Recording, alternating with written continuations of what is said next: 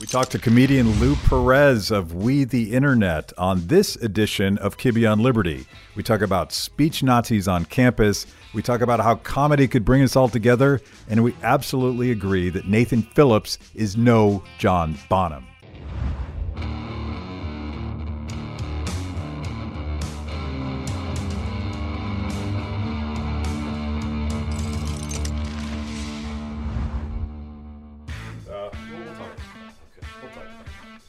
This um, this this set is designed to, to sort of make people feel at home. Like I want us, I want someone to sort of accidentally start telling the truth, like they might in their own living room.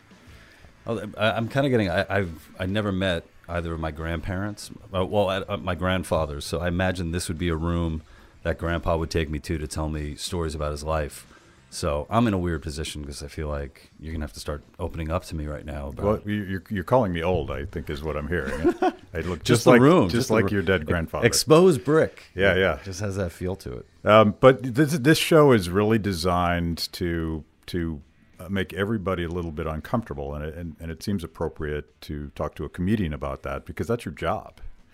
In a sense, yeah. Yeah. Yeah. So so tell everybody who you are and and and we the internet and all that stuff. Cool. Uh, so I'm Lou Perez. I'm the head writer and executive producer for We the Internet TV, and we're a comedy uh, news channel. We take on politics uh, and culture, and in most part, for the most part, in you know satirical ways. Yeah, yeah. And how long have you been doing we the internet? I think we're going. I think we're going into our fourth year. Um, I think we launched our first sketch uh, that was actually called Trigger Warnings uh, back in I think it was September of 2015. Yeah. Yeah. Do you want to do a shameless plug? Like, should should people subscribe to this? YouTube Oh, you guys should definitely subscribe to it. Uh, after but after by the way kibbe on liberty like if you if your thumb gets tired clicking on one thing you just Right. you do this show first yeah, it's two for it's two for one. It's very easy to subscribe. Yeah. Um, check us out on, on YouTube and Facebook uh, as well, and we're on basically all the major all the major platforms. You know, so how did obviously you were into comedy before you started we the internet um you, would you go to hollywood you wanted to be a star that kind of thing Well, well, actually, I, I didn't start uh, We the Internet. Um, I was fortunate enough to be out in LA at a time where um, some friends of mine were putting on kind of like an all day uh, lecture series on film production and film distribution. And it was there that I met with. is this uh, Taliesin Nexus what was it? No, it was um, um, uh, Ted and Courtney Balaker. Okay, actually, who- okay. Who, you know Yeah. from uh, Little Pink House. yeah and- awesome, awesome movie Yeah, and Can We Take a Joke uh, Yeah. as well? Great documentary. And uh, uh, at this event, uh, they introduced me to Lana Link, who was the uh, a, a talent coordinator, and I met with her, and she said, "Yeah, we're we're looking to do sketch comedy and politics." And I said, "Well, you know, I've been doing sketch comedy for like 13 years at that at that point, and and I'm like, you know, I've done some like political, uh, you know, political sketches, but not many. But yeah, why don't we put the two together and see what happens?" so did you try to make a living as as a comedian before that Um, is that is that possible Uh, I think everybody's trying to, you know, obviously that's the goal, you know, to try to, you know, try to make a living. Um, it depends on what, on what you want to do, you know, because, uh, like say for example, if you want to just do uh, primarily stand-up comedy, it takes a long time to get those paying gigs, and you know, you even have, you know, fantastic comedians who, you know, you'll see on TV and stuff, but if they're at like a local club, you know, they're getting like fifteen dollars a spot, uh, Yeah. as opposed to you know, uh, you know, road comics who are who are out there uh, hustling. Um, and you know, bef- uh, I've sort of been doing all of it when it comes to comedy, sketch comedy, improv, uh, stand up comedy. Um, so I feel like I feel like being a successful comedian probably means that you're poor too, and and and maybe a drug addict. I don't know if those things have to go together, but but there seems to be a history of that.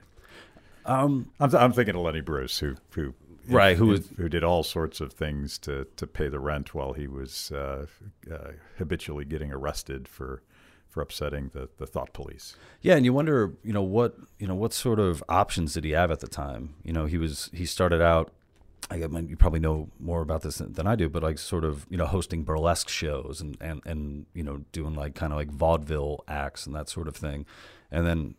Uh, I know he, he definitely did TV, but when he started to get really uh, political and, and really obscene, you know, I um, I can't imagine there were that many you know phone calls coming in for him to. He was mostly banned, and it, it, it probably says something about his immense talent that, that some people would still have him on TV because it was you know you're risking everything putting him on TV. Yeah.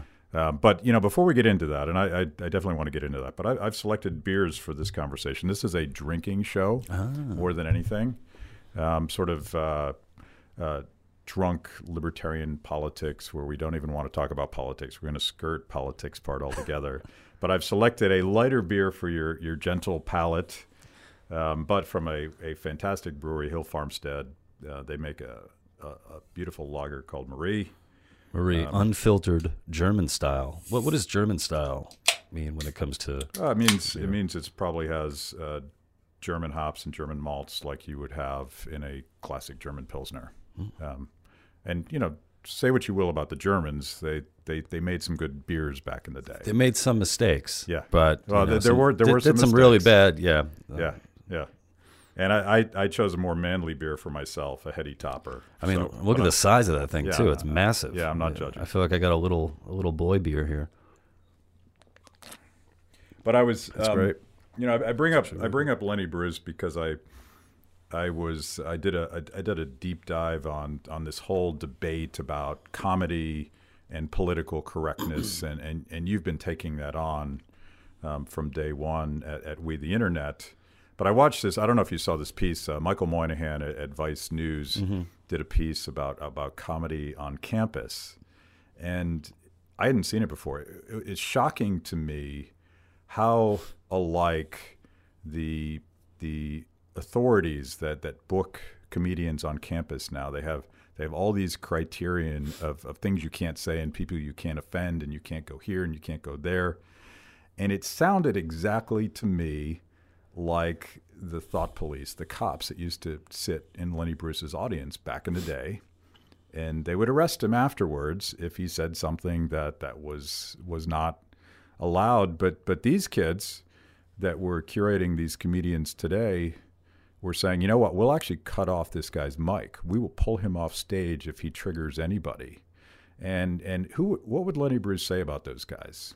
He would call them fascists, Mm-hmm. which I think is funny. And, and then use the word dig here Yeah, and there. Dig yeah. it, man. These Dig it. fascists, man. Yeah, yeah.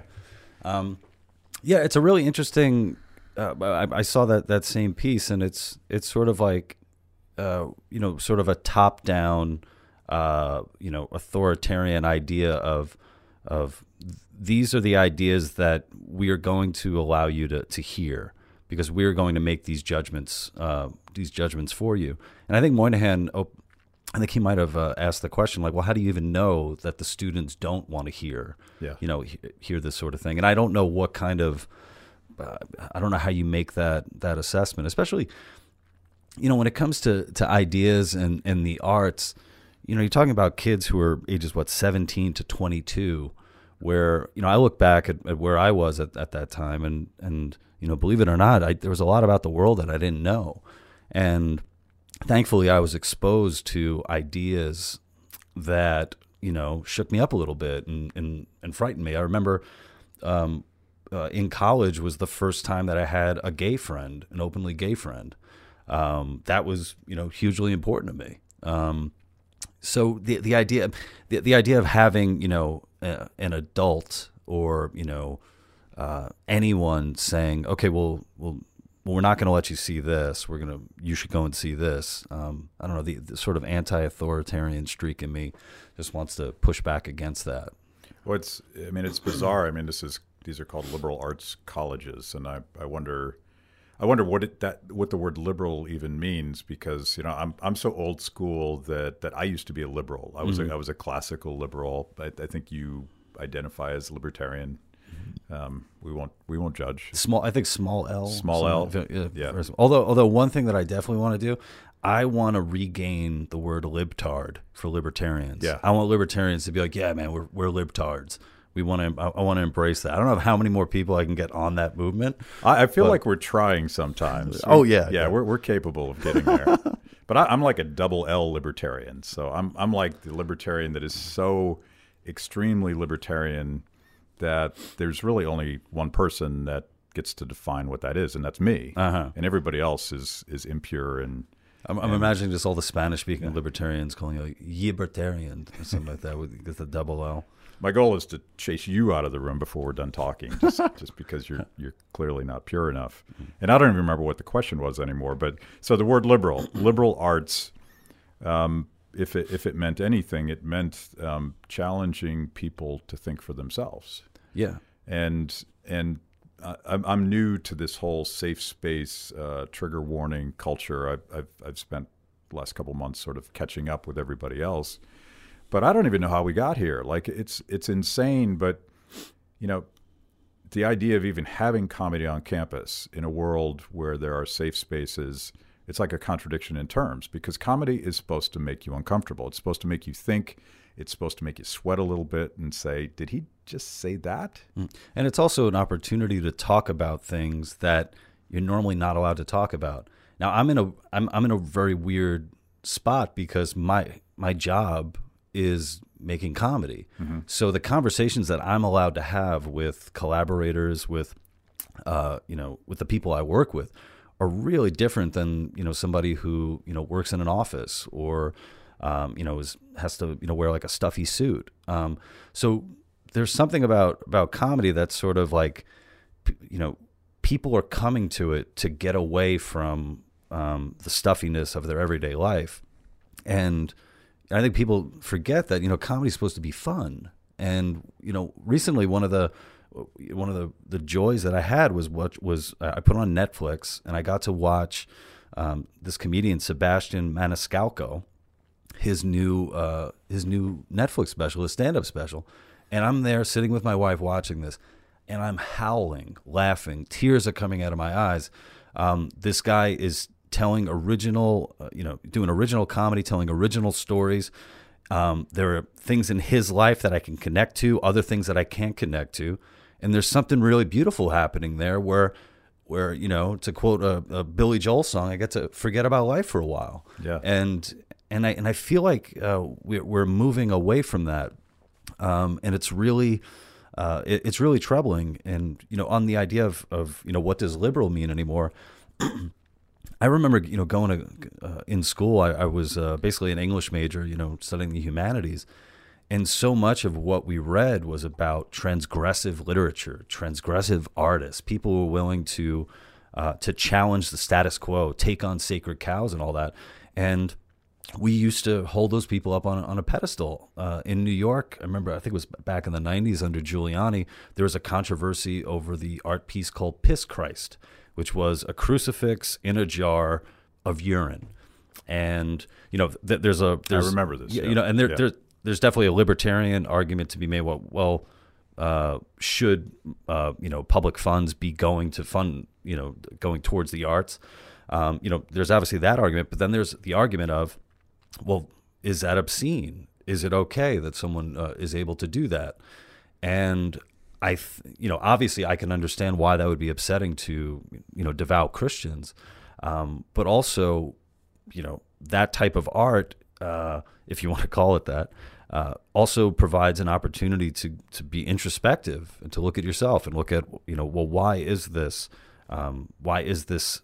You know, where is the sacred and the profane and all that? I guess I'm going back into like sort of my my um, college uh, term paper writing mode in a way. You know, I could probably spin out a, a B minus paper for you uh, on it. But So- this stuff was Yeah, was there I, I I don't remember what year that was, but uh, you know the whole debate about Mapplethorpe and, and Mm. public funding of all the stuff that he was doing, um, and and I, I I was working on Capitol Hill at the time, and this is this is the 1994 1995 Republican Revolution. There was a time when Republicans actually wanted to eliminate funding for entire departments of government. It seems it seems like a unicorn Mm-hmm. fantasy now because because now all they do is fight over expanding this program, that program. Um, and and back in my boss's district, the arts community was all up in arms because we wanted to defund uh, the NEA and the um, right. what is it NEH humanities. I forget the alphabets. And I'm like, and and my argument was, do you, do you really want Jesse Helms, who was then chairman of the appropriate committee, to decide what art is? Do you want politics to decide what art is? And I could plug and play that argument with almost anything in civil life. I don't want politicians deciding what comedy is. I don't want them deciding what art is. I'd love for consumers decide to decide whether or not um, you want to spend your dollars to go see Mapplethorpe, mm-hmm. and if you do, go for it. But but don't make don't make me do it. And that's sort of that that cosmopolitan libertarian perspective. You know, we could all do the things that we want to do as long as we don't force anybody else to do it. Yeah, and, and actually, a, a, couple years ago when I was in LA, my, my wife and I we went went to see a, a Mapplethorpe exhibit, and it was the first time I'd ever you know uh, confronted a Mapplethorpe, if you will, because it's sort of you know confronting, and it's like looking at these at these photos. Number one, I never felt like you know less of an artist and also have never felt like less of a man. I'm like, oh my god, these figures are just uh, incredible, uh, and all that coming together. I hate dudes that work out. I hate dudes. I really hate those guys. and um, uh, you know, take a site like the Onion. The Onion had a brilliant piece called uh, it was op- the opening day of the Robert Mapplethorpe Children's Museum. so you have like you have these Photoshop images of kids climbing gigantic dildos and stuff and it was so perfect. It was it was it was so amazing. Um, and uh, now, now, you've triggered the audience. Yeah, yeah. We're gonna have to put a trigger warning over this section. Right, right. Can we can we do that in post? Just put a, a, dildo warning. Yeah, yeah. We're, we're fine. We're fine. Yeah, we'll work through it. but it's like uh, you know, with comedy, like I think there's a higher purpose to it. A lot of it is is just can we just laugh a little bit? Can we have some fun? Does it always have to be angry politics? Is it always like tribal warfare where you have to destroy the other side? But I also think the best comedians take on um, stereotypes and and they push us out of our pre-existing expectations about who other people are and and what they do. And you know, if if there isn't that first person that's willing to say something that the rest of us thinks a little bit crazy. I don't know how it is that we get through the process of of of accepting neighbors who are different from us. You know, maybe they go to a different church, maybe maybe they have different sexual orientation, whatever it is. You know, their their parents are from somewhere somewhere else. Um, there there is that inherent tribalism in, in human beings. Like mm-hmm. you know, where I grew up was was my definition of normal when I was a kid, by definition. Um, so I feel like this this particularly when it comes to comedy, but obviously the the broader question of what you can't say in civil society is super dangerous because it pushes us all back into our tribal corners where we're just gonna we're gonna hate those other guys because we don't understand them. Mm-hmm. Yeah, and and also that wasn't even a question. No, no, no. I, I I totally agree. And you know when you're coming from I mean, just in everyday life, don't I mean, don't you love it when you meet somebody and they and they tell you something and it's a completely new perspective and you're like, wow, you know, I never thought about that before. That's so interesting.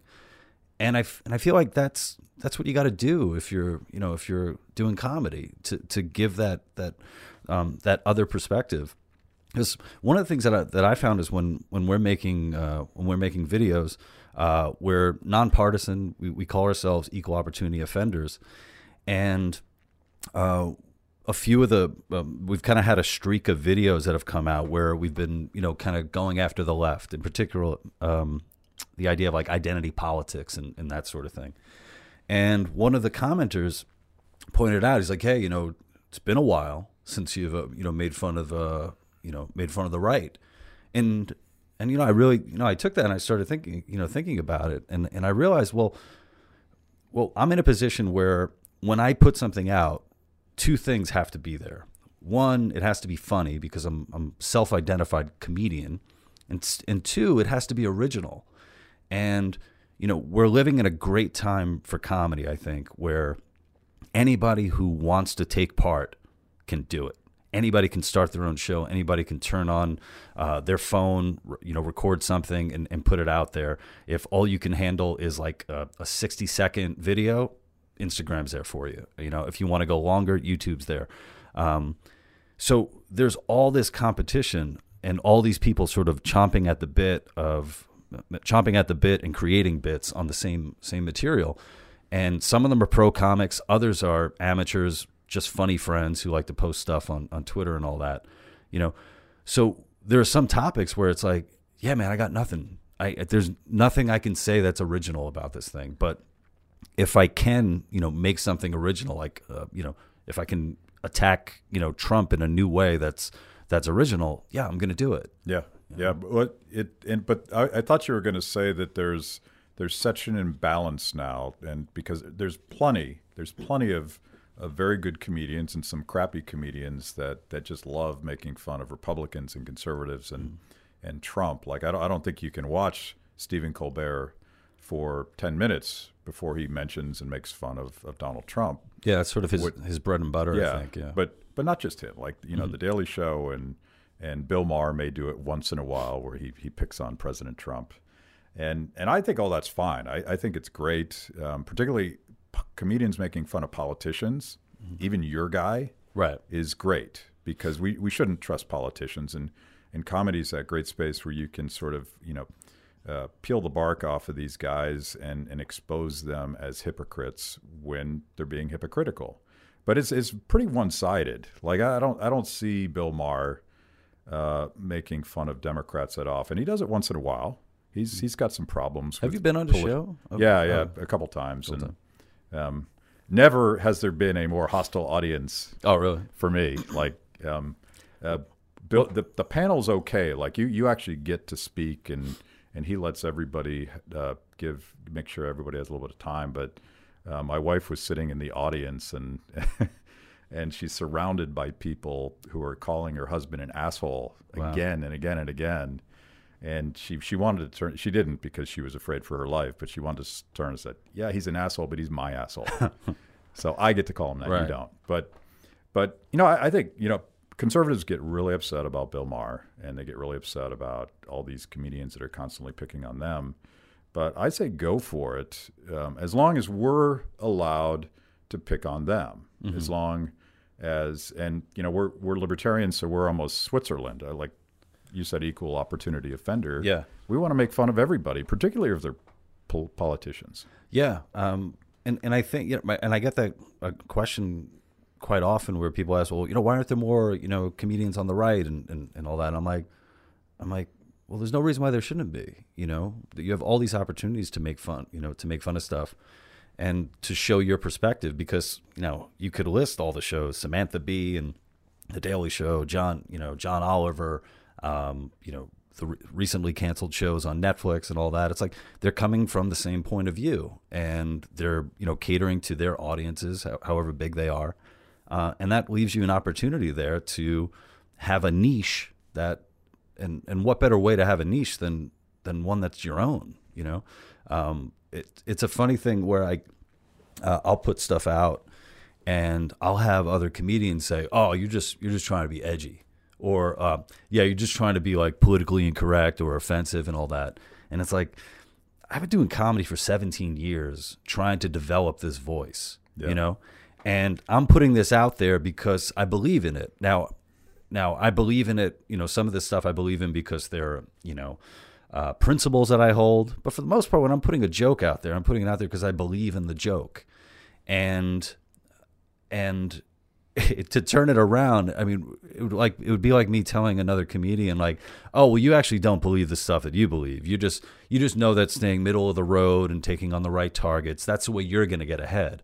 You know, to be cynical like that, yeah, I think would be. Uh, one of, one of one of my favorite bits that you did was uh, "Stop making me defend Trump."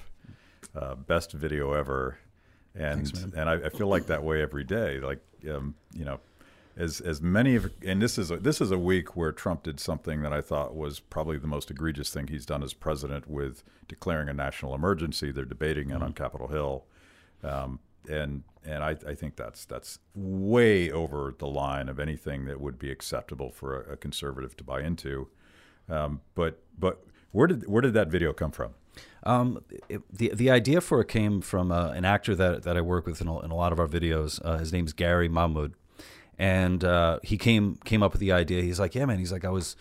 Um, I think it came, might have come from a from a real experience of him kind of being on set and somebody bringing up a topic and it's uh, about Trump and him being like, yeah, you know, I don't like the guy, but he didn't actually say that. And then, you know, having that being turned around on him and like, oh, you must, you must support him. Yeah. And um, uh, unfortunately, Gary was unable to uh, to play the role, so I played Gary. You know, what I think this was good for me. You know, because I, I, get to put my my mug out there.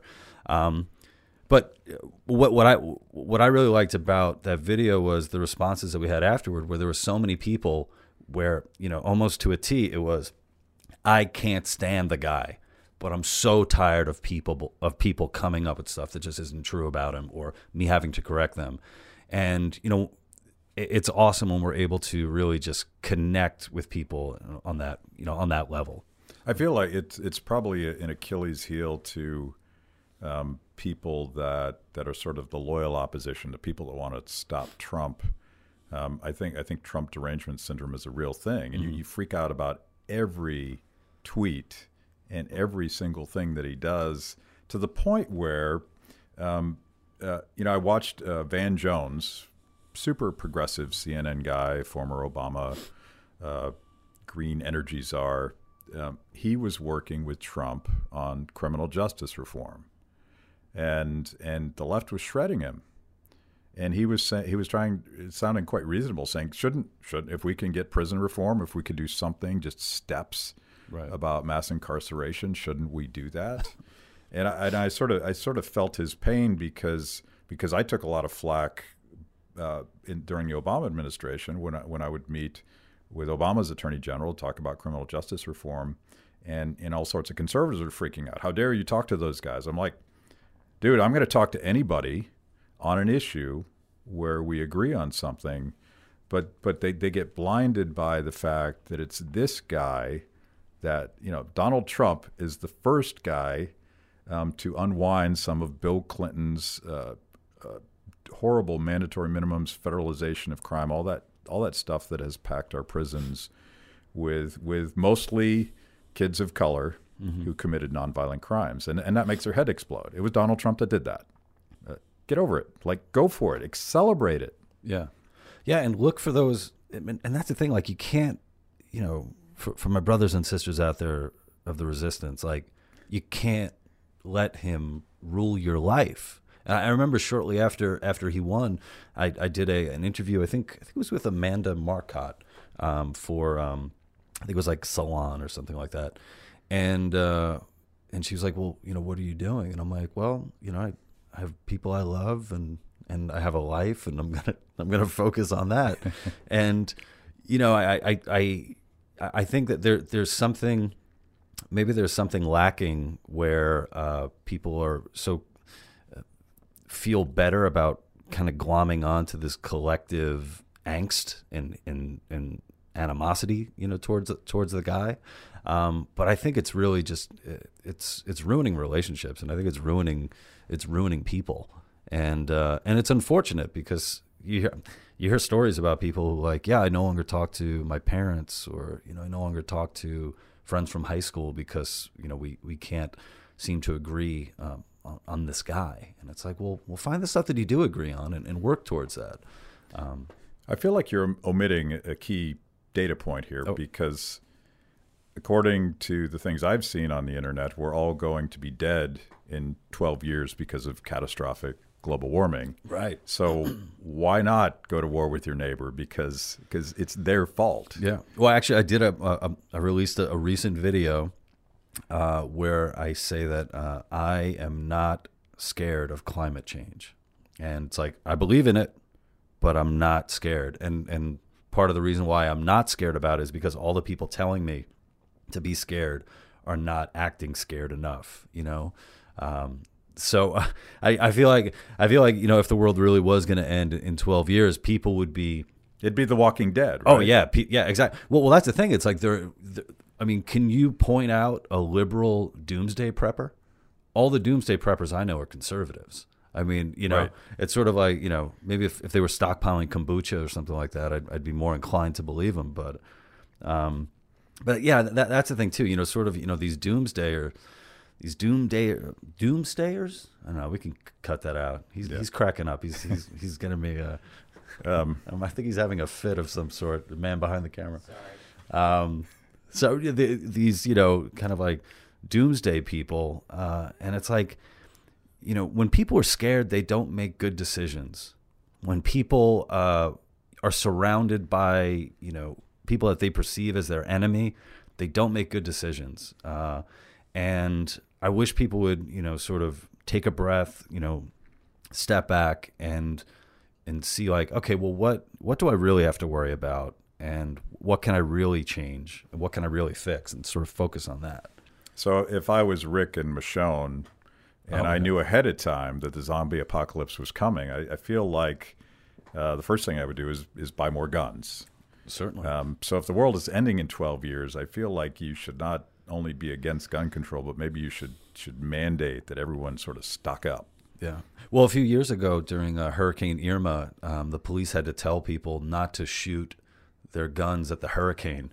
Um, and I'll tell you what, man, that that actually got me like more interested in climate change. I'm like, whoa, we could kill this thing? That'd be amazing. well, these were Floridians. yeah, so. they're, they're, yeah. They're, they're operating on a different uh, on a different plane, astral plane. Yeah, the the Florida man. Yeah, I saw that, and you had I, w- I was totally triggered because you had like a a muscle tee on that said "screw the polar bears" or something. Oh yeah, uh, fu- uh, the polar bears. Yeah, yeah. Yeah. This is a family show. We're gonna. Oh, oh I'm, we're I'm gonna sorry, bleep that I'm out. sorry about that. Well, they you, they yelled at me. I, I, I dropped the f bomb once, and we're like, "Oh wow, we now have to bleep that out." you uh, you can bleep it out, but but seriously, the polar bears, man, they're they're big, they're white, they're menacing. You know, they, they, they eat people. Yeah, yeah, they're yeah. not they're not nice. Not nice at all. Um, but that you know that that shirt was triggering to me because I, I believed that that all the animals loved each other and and would love us, but right, not anymore. Not anymore. So let's um, uh, and we could get back to making fun of of progressives and conservatives, but uh, equal opportunity offenders. Let, let's make fun of libertarians. This show, I use the L word and, and I, I self identify so that people know where I'm coming from. Um, but but our first guest was Glenn Beck, and we spent a little bit of time. And, and Glenn is sort of liberty curious, like he's goatee Glenn Beck. Did he have the goatee? Yeah, he, he had the goatee. Oh, okay, yeah. All right. Um, but but libertarians can be a little ridiculous sometimes. Oh yeah, yeah. I actually I have a. Uh, anytime I go to a, to an event with libertarians, I have a, a little sign that I do with my friends to let them know, you know, to come save me from a conversation. Um, basically, I I pull on my ear and then I just yell, "Kill me!" and then they come over. because it's it's ironic because if you've ever been in a conversation with a libertarian, it doesn't feel voluntary. Yeah. At all. You know, it's sort of like, oh, I got to get out of here. Yeah. and and you're cornered and. Uh, um, but they're they're not even talking about the non-aggression principle. They're they're saying the NAP. The NAP, that's right. And they and they cross themselves when they do it because it, it is a sacred thing. Yeah, and you never know what they're like. Is the NAP up here because they're never making eye contact? It's just kind of, you know. But but we do have. I mean, we have this this disease. I mean, I I'm so old that when I was when I was a libertarian, there was only a dozen of us in the United States and um, we didn't really know each other because we spent all of our time chasing the other 11 people out of the room because mm-hmm. they were only 99.9%. A, few of them, shockingly, thought that it wasn't immoral to walk on a government paved sidewalk. And that, that's unacceptable. You can't that right. you can't have Galt's Gulch if you're walking on government sidewalks. Yeah, you got to. That's why the hoverboard needs to be invented. I don't know if Elon Musk is on that but but just to to allow libertarians to just sort of literally float above the fray. Well, there's I mean there's a whole there's a whole movement called seasteading. And, right. And Logan Logan is an aficionado of this, and and we're actually going to get the seasteading guy on. He's a good guy. Um, but I but I worry that in order to seastead, you're probably going to need to build a community. Mm. And you know, in order to have a community, you're going to have to cooperate, and you're going to have to agree to disagree on certain things um, because it seems expensive for every single person to build their own floating nation, their own buoy. Yeah, yeah. It, it just I don't think it would work as well. Yeah, yeah. It, it is a you know it, it sort of makes sense why there are so you know few you know libertarians and why we're unable to really get things done. It's like because well, yeah, we're individuals, and and you know, individuals don't want to. Yeah. you know, often knockheads. Yeah, I, I I worry. You know, sometimes when when I describe myself as a libertarian because I know I'm I'm never going to measure up to you know whatever that ideal is of libertarian. You know, that's like yeah, I'm a libertarian, and then I meet uh, you know an anarcho-capitalist, and I'm like, oh man, I. I'm, am I doing enough? Am I am I enough for me? Am Yeah. I enough? Because I'm not enough for you guys. um, But it, it, it, you know, the the mission of all this stuff and these conversations. I'm I love picking on libertarians because I'm one of them. So I feel like Yeah. I feel like I have even on a college campus, I could make jokes about libertarians because I'm one, and I'll be triggered before anybody else is. Mm-hmm. I guess that's the standard. I don't I don't quite understand. It, it might it might be. Yeah. Uh, I, I oftentimes when I make a if I make a joke that touches on like on race, um, I say I can say it because I'm Latino. You can say it because it's true. So if we if we keep it up, Um, but the you know the the high minded purpose of of of having these conversations is I I think most young people have been you know they they've grown up in this radically democratized world because of the internet. They get they they curate everything. I, I call it the a la carte generation. Um, because they're used to deciding for themselves about everything. It, it, it's not just music, but it's friends and it's communities and it's information and it's knowledge and and and they have this this beautiful open source way of of figuring out stuff for themselves if they want to. Um, except when it comes to politics. You know, when it comes to politics, some guy in a smoke filled room decided, and maybe there's two guys, we don't know because it was secret. Somebody decided that they got to choose between Donald Trump and Hillary Clinton. And young people are like, really? Only two choices? I don't even I don't even understand what that means. So there's there's got to be this this uh, uh, I hate to use the word center because I, I think I think a better description is is there's an there's an alienated majority outside of this political bubble that are looking for the alternative, um, and they're saying, can't we all get along? Can't can't we just figure out how to cooperate and tolerate and and I'm thinking to myself, that's us. That, That's libertarians. If if we can get out of our own little tribe and start talking to people um, on the left, on the right, independents, whoever they are. Um, that's that's why having reasonable conversations, I think, is sort of the counter counter revolution because people are tired of the clickbait. Clickbait is driven by the tribal warfare between the far right and the far left. Um, there's got to be something better.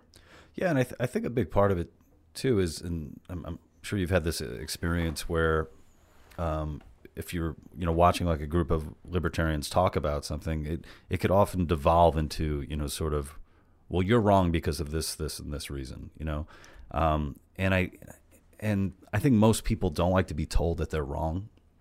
I think most people don't like to be uh, told that they're stupid or anything like that. Um, whereas I, I think It's a reasonable assumption. it's a reasonable assumption. I, I know I hate it.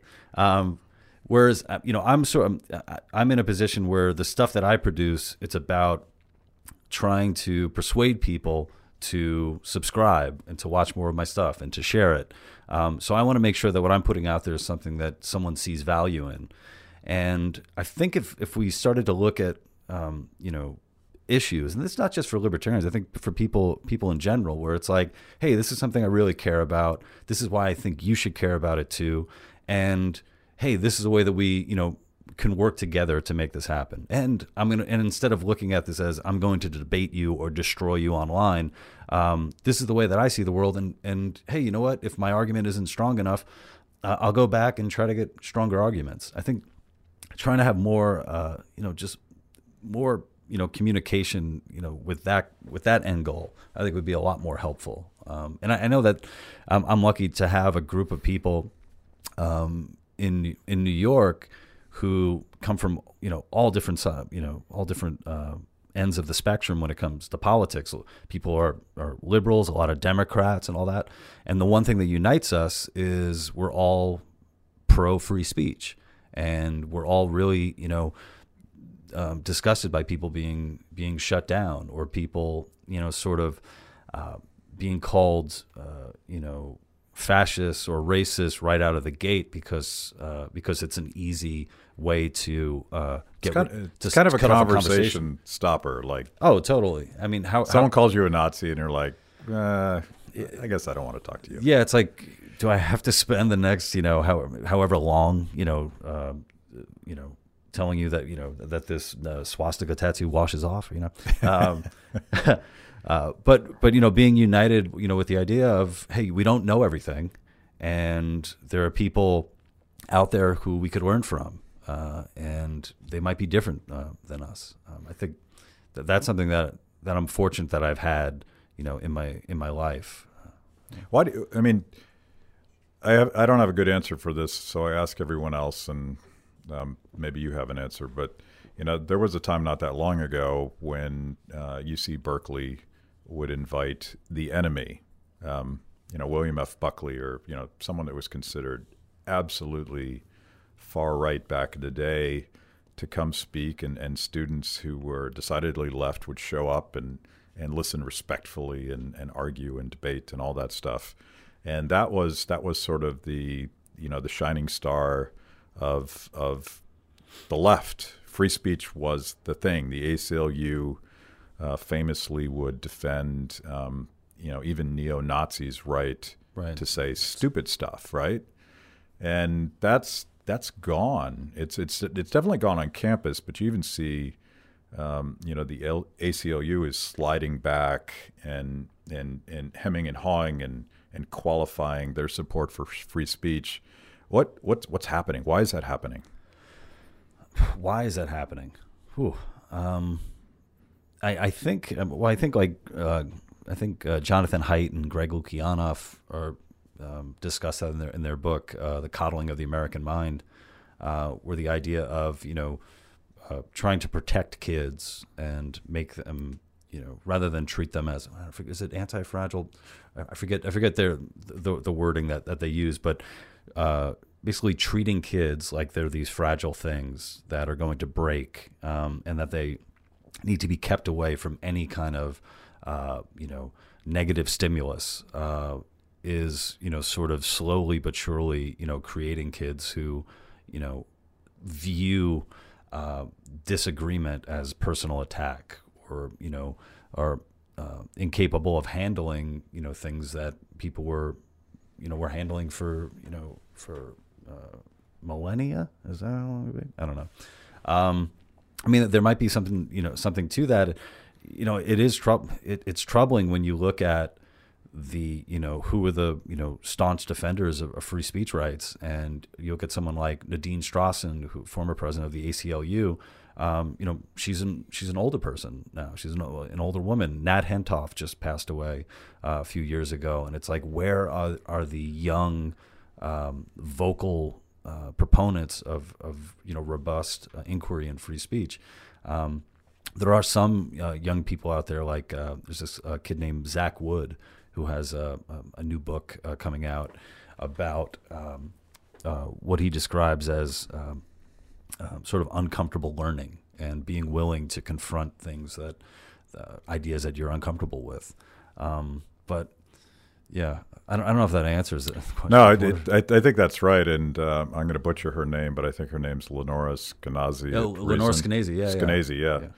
Uh, she writes about helicopter moms, and she's sort of the the um, radical mom that let her kids grow up Mm-hmm. and make mistakes, and, and, and they were just fine. Like I'm I'm old enough that I was actually allowed to play in the dirt when I was Oh, a yeah. kid, which which isn't a thing anymore. Right. There's But- no more dirt. Yeah, but but you know, the, unfortunately, I think I think a lot of conservatives have have sort of embraced that that sort of censorious style of argument, and and you know, every time Bill Maher says something stupid, there's this effort to get him deplatformed, the same way that the the left would do. Uh, you know, someone like Steven Crowder is is having a bunch of trouble, and he's he's a he's a contributor also um, on Blaze TV, which is which is who publishes this.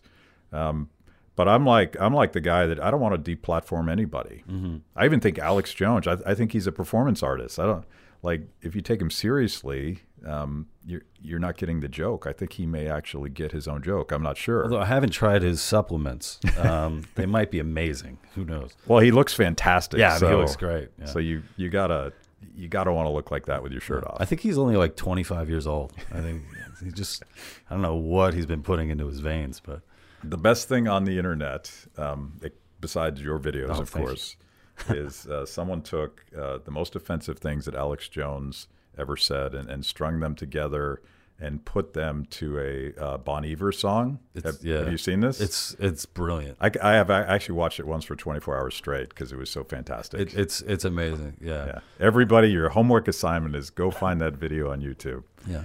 Well, well, I, I think there's something about the culture now where um, it's it's not just I disagree with this speaker. It's this speaker needs to be eliminated. They Yeah. should not have a have a platform.